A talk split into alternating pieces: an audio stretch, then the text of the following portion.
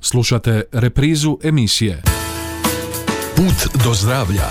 Informacije, savjeti i preporuke za zdrav život. Utorkom u 13.30. Jer zdravlje zaslužuje našu najveću pozornost. Poštovani slušatelji, dobar vam dan. Okrenuli smo novu stranicu kalendara i zašli u prvi proljetni mjesec, koji nam na početku donosi nešto niže temperature od uobičajenih, no već sljedećih dana trebalo bi bivati sve toplije. Kada je riječ o virusu COVID-19, on se, sudeći po aktualnim podacima, i dalje lagano povlači. Ali došlo je ponovno nešto što nas je poprilično uznemirilo, a to je rat na tlu Europe s prijetnjom još strašnijom nuklearnom katastrofom. Stoga ćemo u jednom dijelu emisije, emisije prenijeti preporuke kako u ovakvim okolnostima sačuvati mentalno zdravlje, dok će nam u središtu emisije biti naše prehrambene navike, odnosno povratak protjerane svinske masti u kuhinje. Podsjetit ćemo i na sutrašnji Hrvatski dan nepušenja, koji se svake godine obilježava na početku korizme. Slušajte nas.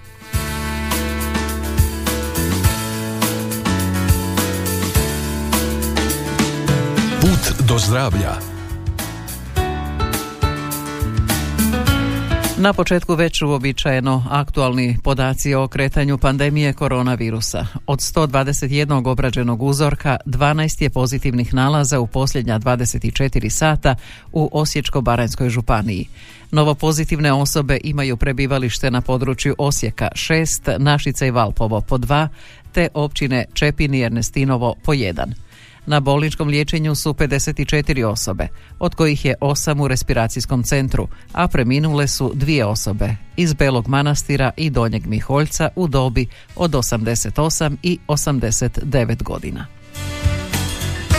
U posljednja 24 sata zabilježeno je 1149 novih slučajeva zaraze koronavirusom, te je broj aktivnih slučajeva u Hrvatskoj danas ukupno 10.888. Među njima je 1266 pacijenata na bolničkom liječenju, od toga je na respiratoru 91 pacijent. Preminule su 32 osobe.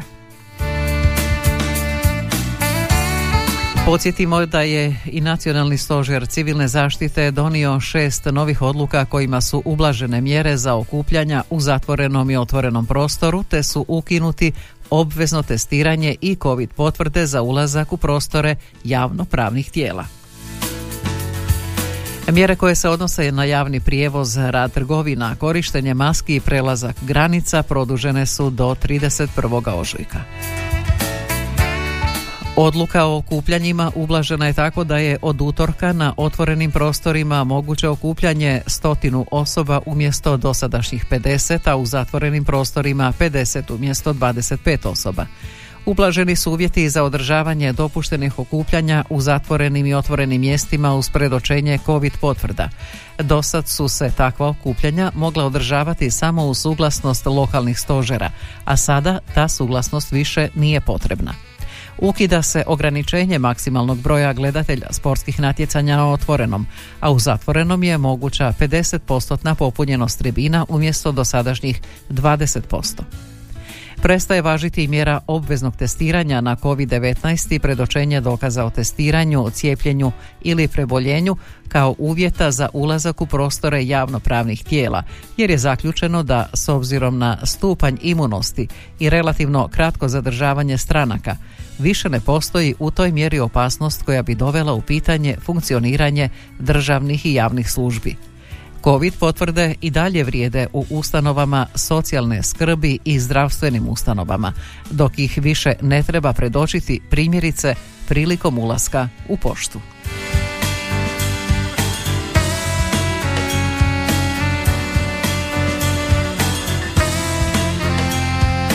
Put do zdravlja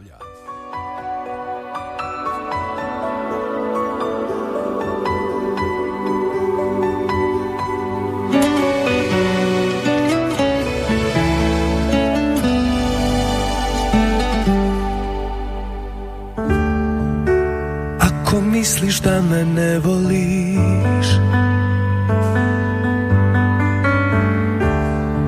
I kad poželiš da zaboraviš?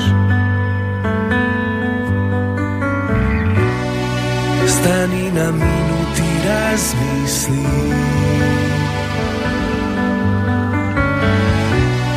Stani još malo, bar ostani.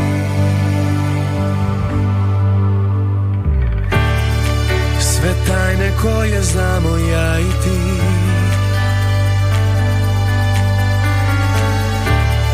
Sve što smo godinama gradili.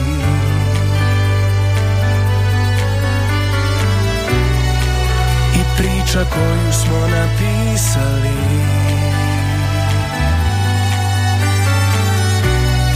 Snagu je dala našoj ljubavi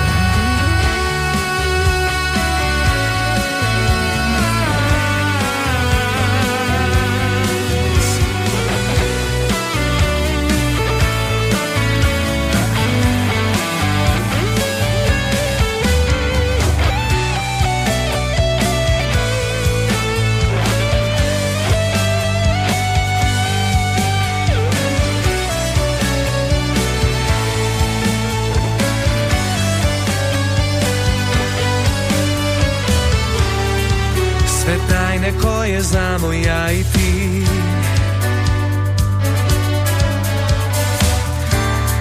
Sve što smo godinama gradili.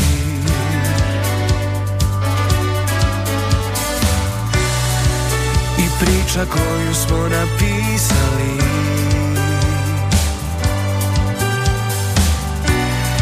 Snagu je dala našoj ljubavi Sada znam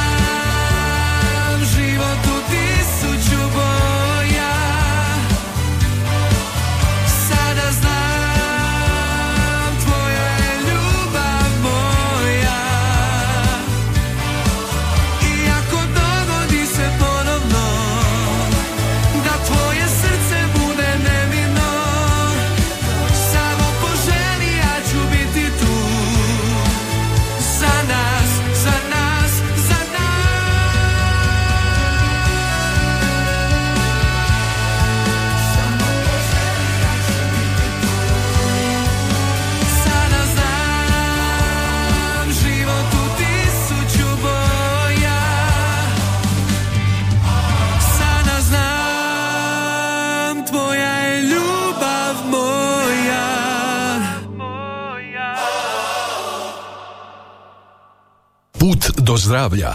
Informacije, savjeti i preporuke za zdrav život. Aktualno. A u nastavku emisije malo i o mentalnom zdravlju. Ne paničarite ako se loše osjećate zbog vijesti o ratu. To je normalno. Držite se ovih e, točaka koje ćemo nabrojati i vidjet ćete koliko će vam biti lakše.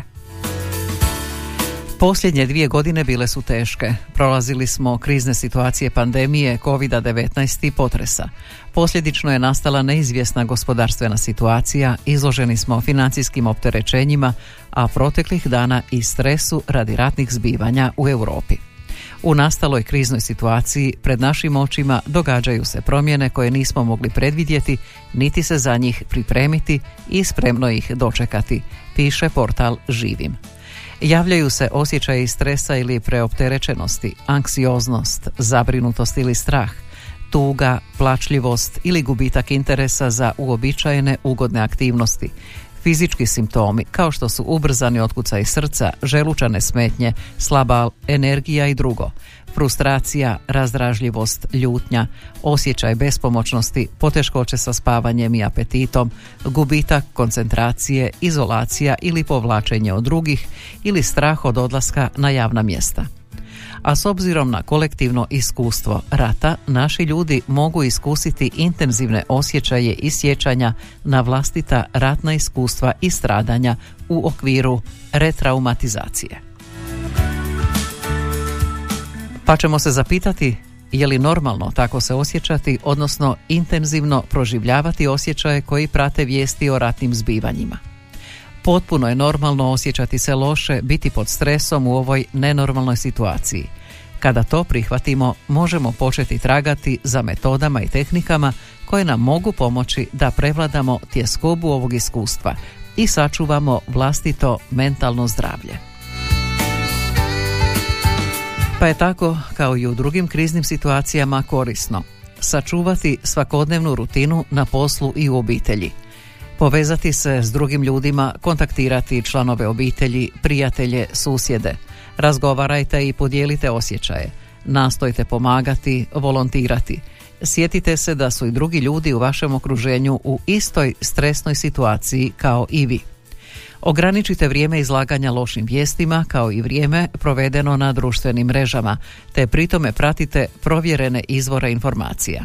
Posebice pratite i ograničite izlaganje djece teškim vijestima, videozapisima i sl. Budite fizički aktivni, šetajte, boravite u prirodi, vježbajte. Zatim dovoljno spavajte i redovito uzimajte uravnotežene obroke. Svakako prakticirajte tehnike opuštanja, vježbe disanja, mišićne progresivne relaksacije, meditaciju, slušanje umirujuće glazbe.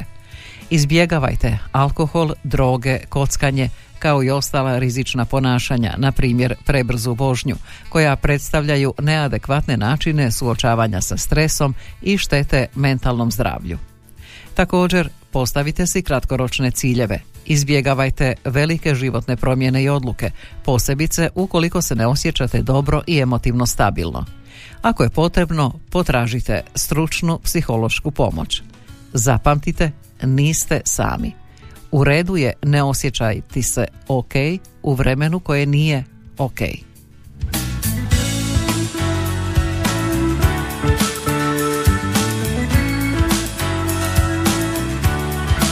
Put do zdravlja.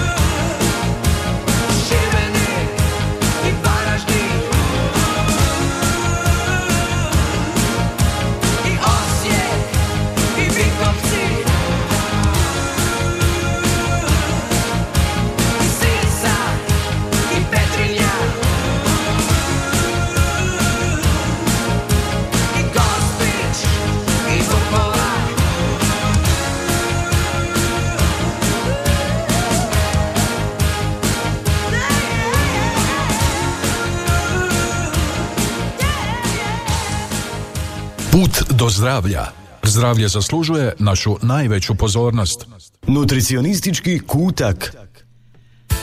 A u drugom dijelu emisije bavimo se namirnicama koje svakodnevno koristimo pri spravljanju hrane. U prvom redu to je svinska mast koja je proteklih desetljeća protjerivana, rekli bismo, iz kuhinja kao navodno štetna namirnica koja deblja, povisuje masnoće u krvi, začepljuje žile, uzrokuje srčane i moždane udare. No, pokazalo se da su najopasnije za zdravlje takozvane transmasti kojima smo preplavljeni zato što ih sadrže hidrogenizirana, industrijski prerađena biljna ulja i margarin, te se svinska mast ponovno vraća u naše kuhinje. Jesmo li bili u pravu ili krivu izbacivanjem te vrste masnoća iz naše prehrane?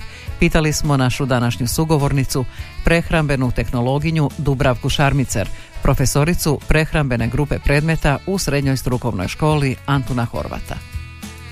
Pa na početku e, neću odmah odgovoriti da li smo u pravu ili u krivu, nego e, želim e, spomenuti svoju prvu kuharicu Đakovštine koja se zove Đakovština u srcu, Đakovština u jelu i ja sam na naslovnicu te knjige, to su stvari jednostavni recepti naših baka, na naslovnicu sam stavila dvije šnjite kruha, domaće kruha sa svinskom masti i crvenom paprikom.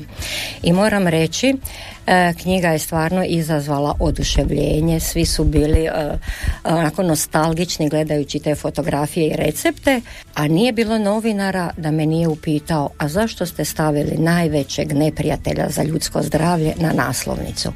I ja sam se prije 15 godina trudila pričat, pa nije mast tako strašna, pa to je tradicija, pa to je Slavonija, pa to je svinjokolja. Uglavnom je bilo vrlo skeptično i s nevjericom. I što se događa ovih zadnjih 15 godina? A, rađene su analize, odnosno studije utjecaja svinske masti na zdravlje čovjeka, zatim kemijski sastav masti, zatim kemijski sastav ulja, margarina, maslaca i došlo je do uspoređivanja. I nakon ja kažem, jako puno provedenih e, sati u laboratoriju, došlo je do zaključka da je kemija ta koja određuje je li nešto zdravo ili nije zdravo, a to je u stvari kemija našeg organizma. Da ne postoji ni jedna namirnica koja je štetna za zdravlje. Čovjek je kriv koji zdravu namirnicu pretvara u lošu namirnicu. Svinska mast tako ponovno postaje cijenjena delikatesa u tradicionalnoj kuhinji. No, što je zapravo svinska mast? Osmi razred kemija. Definicija svinske masti je da su masti isto kao i ulja, esteri trovalentnog alkohola glicerola i viših masnih kiselina. Kod masti imamo zasićene masne kiseline, a kod ulja imamo nezasićene masne kiseline. I moram reći da je to najstrašnija definicija za učenike i u osnovnoj i u srednjoj školi. Da bi nam bilo jednostavnije za shvatit, zamislimo mast kao slovo E. Znači uspravna crta je trovalentni alkohol na kojem se nalaze tri one vodoravne crte kao kod slova E. Znači ako su masti, tada su te vodoravne crte ravne. Ako su ulja, te vodoravne crte su slomljene. Znači postoji zasićeno i nezasićeno, odnosno veza između ugljikovih atoma je jednostruka ili dvostruka. Masti imaju jednostruku vezu i one su stabilne, one su čvrste molekule. Ali kod masti vam je isto kao i kod meda. Ne može u medu biti samo cvijet od bagrema. Znači neće samo pčele donositi med od jednog cvijeta. Nego kemijske analize pokažu da postoji cvijet i od nekih drugih biljaka. I što se dogodi? Cvijet koji prevladava tada kažemo to je cvijet od med od bagrema, med od e, lipe, E tako je sa svinskom masti. Ako prevladavaju zasićene masne kiseline, tada imamo mast. A ako prevladavaju nezasićene masne kiseline, tada imamo ulja. Znači u svakoj svinskoj masti se nalazi određena količina tih nezasićenih masnih kiselina koje se na primjer nalaze u maslinovom ulju. Sad vam se dogodi da se uspoređuje maslinovo ulje i svinska mast. Vjerovali ili ne, energetski su potpuno iste. A zdravstveno ovisi koliko će čovjek masti, odnosno maslinovog ulja unijeti u svoj organizam. Ako unosimo previše, pa i najzdravije namirnice se pretvore u problem, u nekakvu tegobu, da ne kažemo alergije i bolest.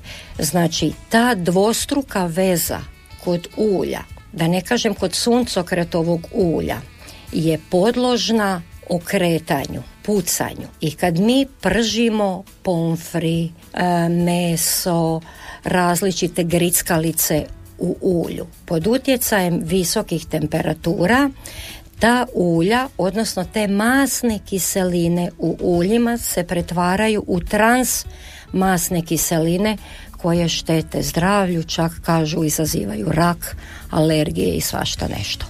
Međutim, nemojmo pržiti hranu svaki dan. Kuhajmo, a ulje koristimo za začiniti. Nemojmo koristiti rafinirano ulje.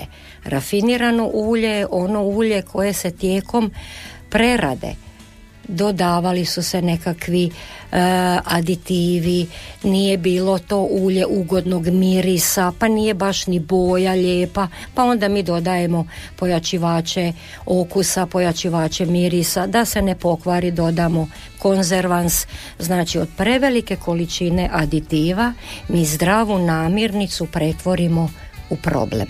Što se događa kod svinske masti? Ona je termostabilna to znači vi pržite krofne i krofne će minimalnu količinu svinske masti upit u svoje tijesto. Dok kod ulja je obrnuta situacija. Što duže pržimo, više ulja uđe u krofne i krofne su masne.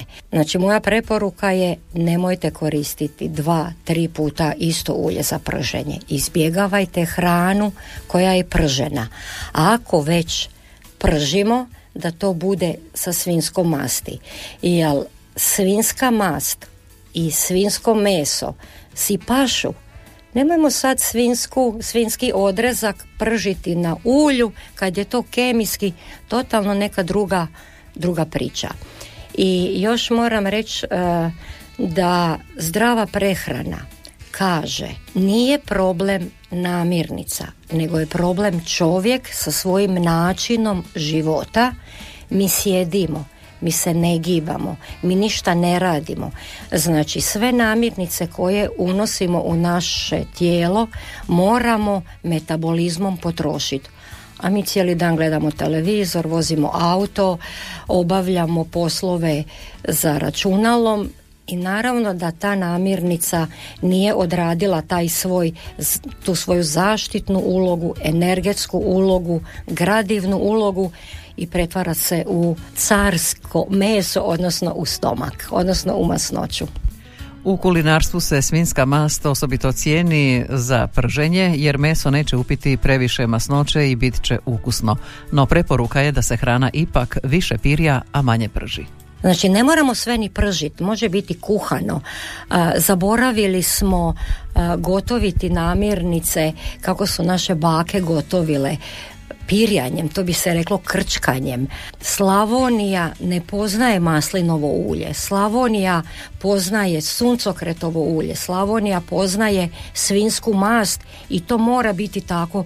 Mi genetikom imamo ljubav prema, prema tim namirnicama. Iako je teško Slavoncu objasniti da se može i treba najesti od ne znam pola kilograma tunjevine. To je jedan Slavonac ne može. On može, ali nakon pola sata će sebi morat nešto narezati.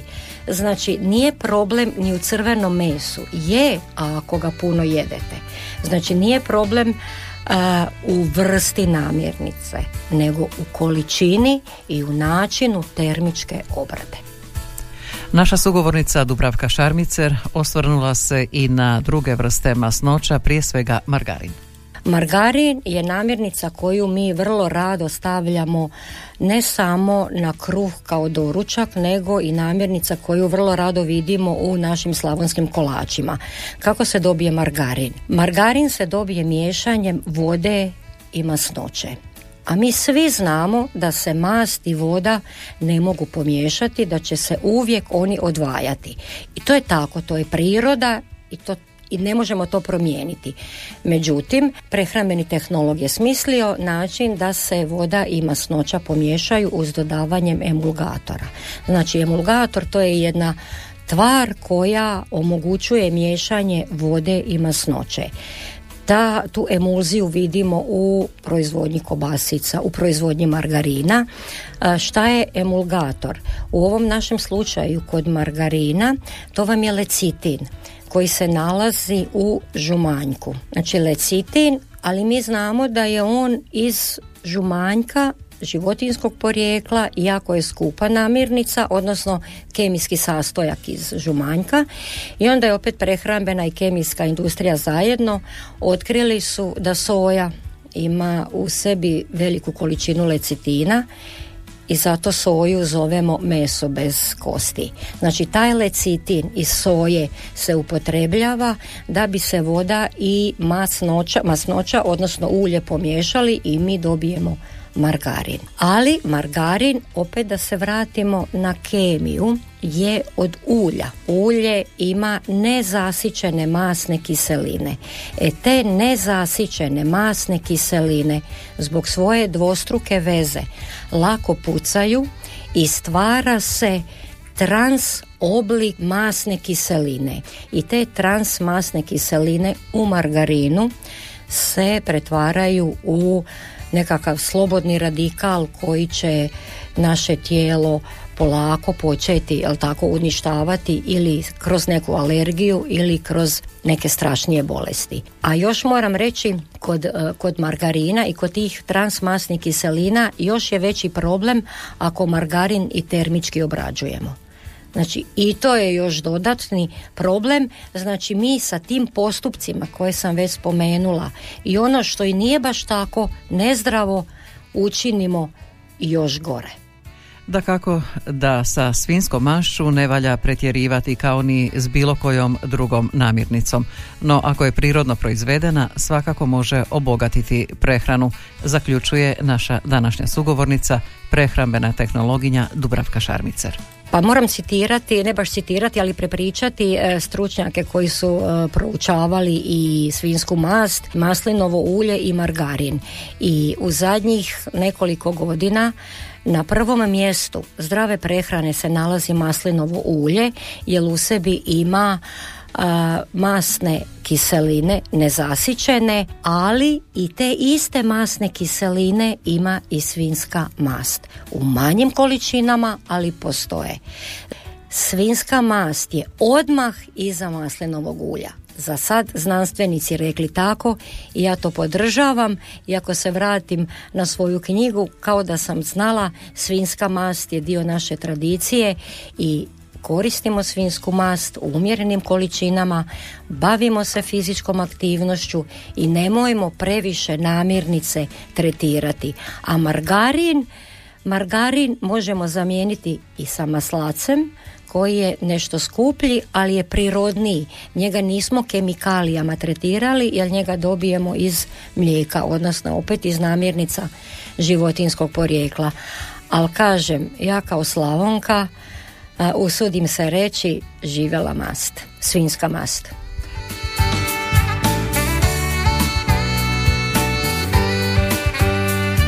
Put do zdravlja. I naš današnji put do zdravlja vodi nas prema samome kraju, a na kraju listamo kalendar zdravlja i u njemu nalazimo Hrvatski dan nepušenja koji se ove godine obilježava sutra, drugoga ožujka. I podsjećamo da je pušenje duhana ubrajamo u teške ovisnosti sa visokim ovisničkim potencijalom. Pušenje duhana smatra se jednim od najznačajnijih čimbenika rizika za zdravlje. Dan nepušenja u svijetu se obilježava 31. svibnja. U svjetski, u Hrvatskoj obilježavamo i Hrvatski dan nepušenja. Obilježava se od 2003. godine, a cilj je na ovaj dan podsjetiti javnost na važnost nepušenja.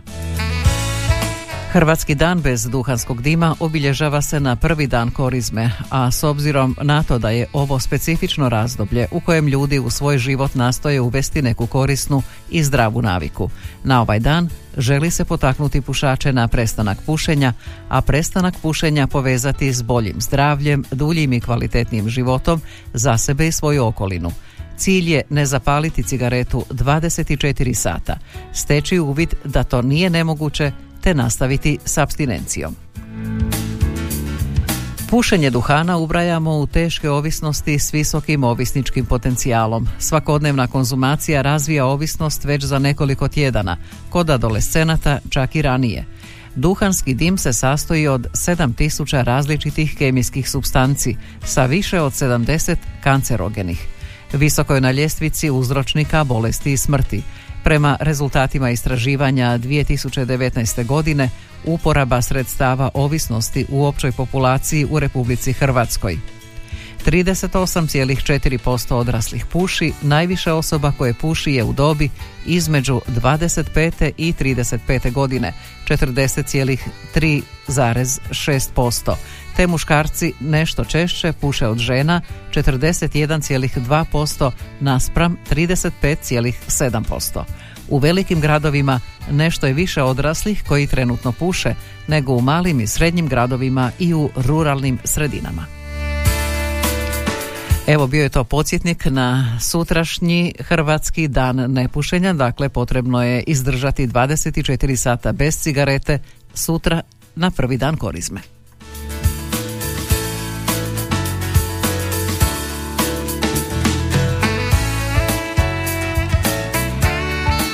Put do zdravlja.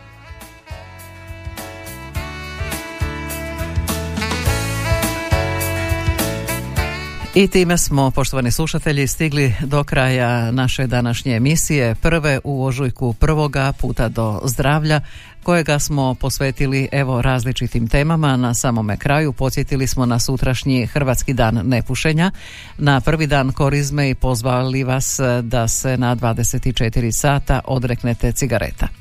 U središtu nam je bio nutricionistički kutak, danas smo se bavili masnoćama u prehrani, sa osobitim naglaskom na svinsku mast koja je nakon desetljeća protjerivanja iz kuhinje ponovno se vratila, rekli bismo, na velika vrata. O tome nam je govorila naša današnja sugovornica, prehrambena tehnologinja Dubravka Šarmicer. Isto tako na samom početku čuli smo i najnovije podatke o kretanju pandemije koronavirusa koja je u blagom opadanju.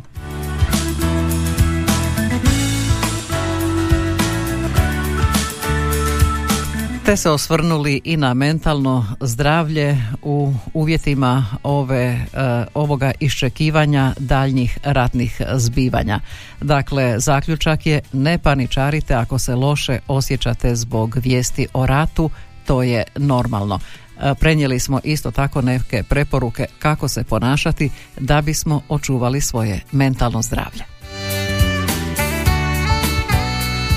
I tako došli do samoga kraja. Preostaje mi samo lijepo vas pozdraviti, zaželjeti zdrav i sretan ne samo tjedan, već svaki trenutak koji je pred nama. Do iduće emisije, lijep pozdrav. Put do zdravlja. Ovaj programski sadržaj sufinanciran je sredstvima Fonda za poticanje pluralizma i raznovrsnosti elektroničkih medija. Slušali ste emisiju Put do zdravlja. Informacije, savjeti i preporuke za zdrav život. Jer zdravlje zaslužuje našu najveću pozornost.